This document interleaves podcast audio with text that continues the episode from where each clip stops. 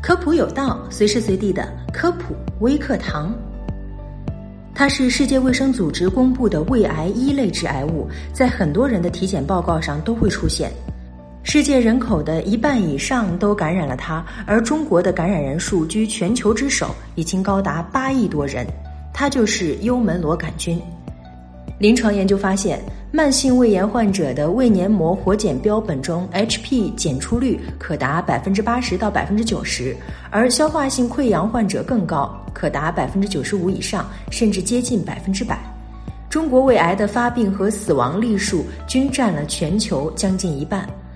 胃癌之所以发病率和死亡率这么高，不重视幽门螺杆菌和胃镜检查是一个很重要的原因。那到底要不要根治幽门螺杆菌呢？预防感染需要注意什么呢？首先，我们来了解一下幽门杆菌的特性。幽门杆菌不太喜欢氧气，但是喜欢酸性环境，所以大家可以在胃内发现它的身影，尤其是胃黏膜组织，那是它们生长的温床。这时候，大家脑袋里肯定会冒出来一个疑问：那它是怎么来到我们的身体里的呢？对于幽门螺杆菌的传播途径，主要包括三个方面：第一，粪口传播；第二，口口传播；第三，胃口传播。什么是粪口传播呢？有些朋友可能对粪口的传播觉得反胃、难以接受，其实并不是大家想的那样。幽门螺杆菌可以通过病人或携带者的粪便排出体外，直接或间接的通过手、食具、苍蝇、衣物等被感染的食物和水，当他人食用或者饮用的时候，就可能会被感染。第二种呢是口口传播，如果家庭成员中有人感染了幽门螺旋杆菌，那么他的口腔中也会有这个小生物的存在，一起生活的人就可能通过接吻、共用碗筷或者生活用品而传染。而胃口传播呢，是指如果感染者发生呕吐的情况，正常人接触到了这样的呕吐物，就会通过呕吐物传染给正常人群。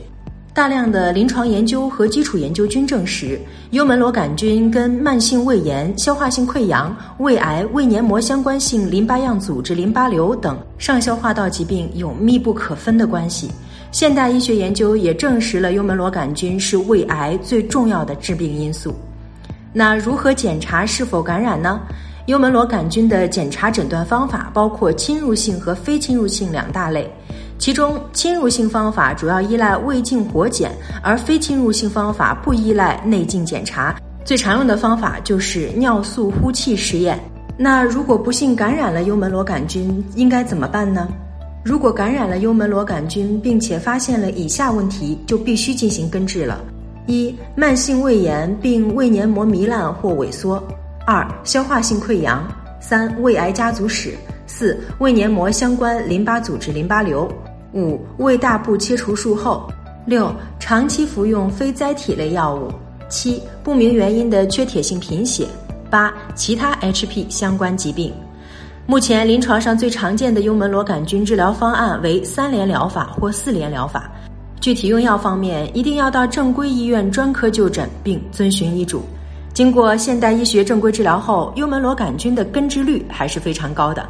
那如何预防幽门螺杆菌呢？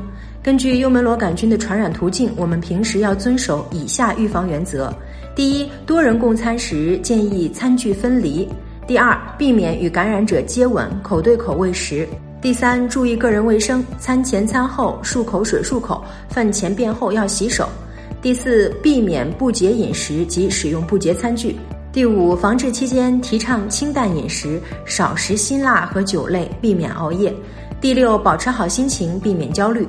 第七，及时就医，科学诊治。好了，以上就是本期科普有道的全部内容了，非常感谢您的收听，下期我们不见不散。